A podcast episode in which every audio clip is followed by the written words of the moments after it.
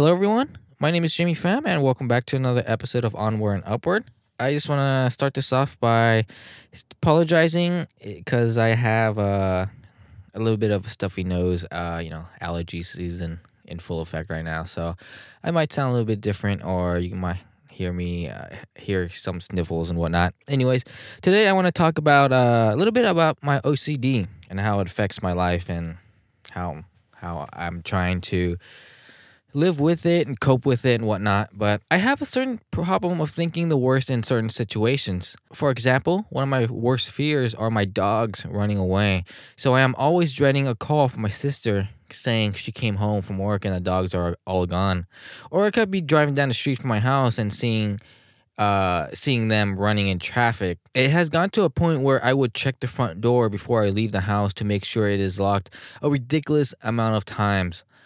I check the front door, walk out the back door towards my driveway, then turn around to check the recheck the front door again. And sometimes I do this a couple times because if I'm thinking about something else, uh, I won't be in the moment. So even though I'm checking to see if the door is locked, I'll forget because I'm checking my phone or something, or I'm thinking about something else. And so that's why uh, when I leave to, to go out the back door, I'll I'll try to remember if I locked the front door or not, and I can't remember, so that's why I have to come back in and out. But but yeah, there are moments where I've I've lost count of how many times I did that in a span of just a few minutes. And if I forget to check and I'm already away from home, then it would be on the back of my mind the whole time I am away, like when I'm at work or going out to a friend's house or something.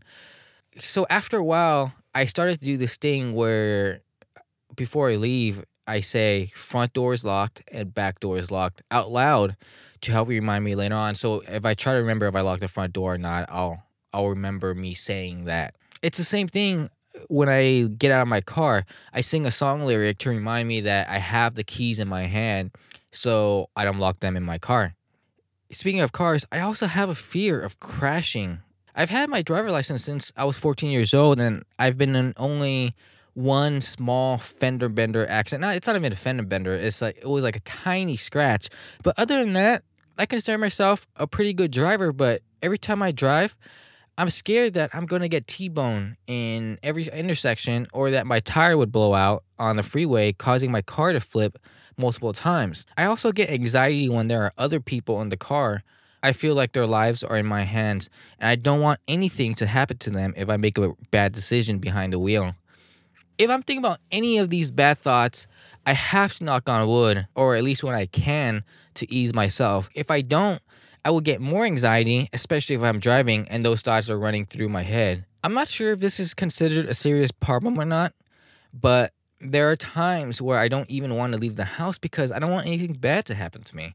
Over the past uh, two or three years or so, it has gotten a lot worse, but at the same time, I am starting to learn to deal with these things. I try not to think about it as much when those thoughts pop in my head, but it is unforgiving at times. I just need to keep reminding myself that is it is okay and everything will be fine because everything will be fine. I mean, nothing bad ha- has happened to me so far.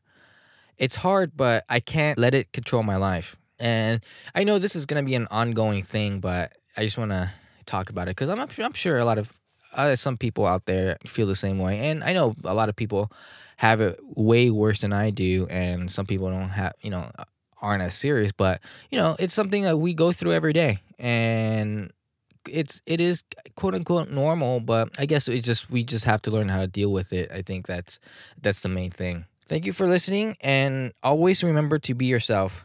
Onward and upward.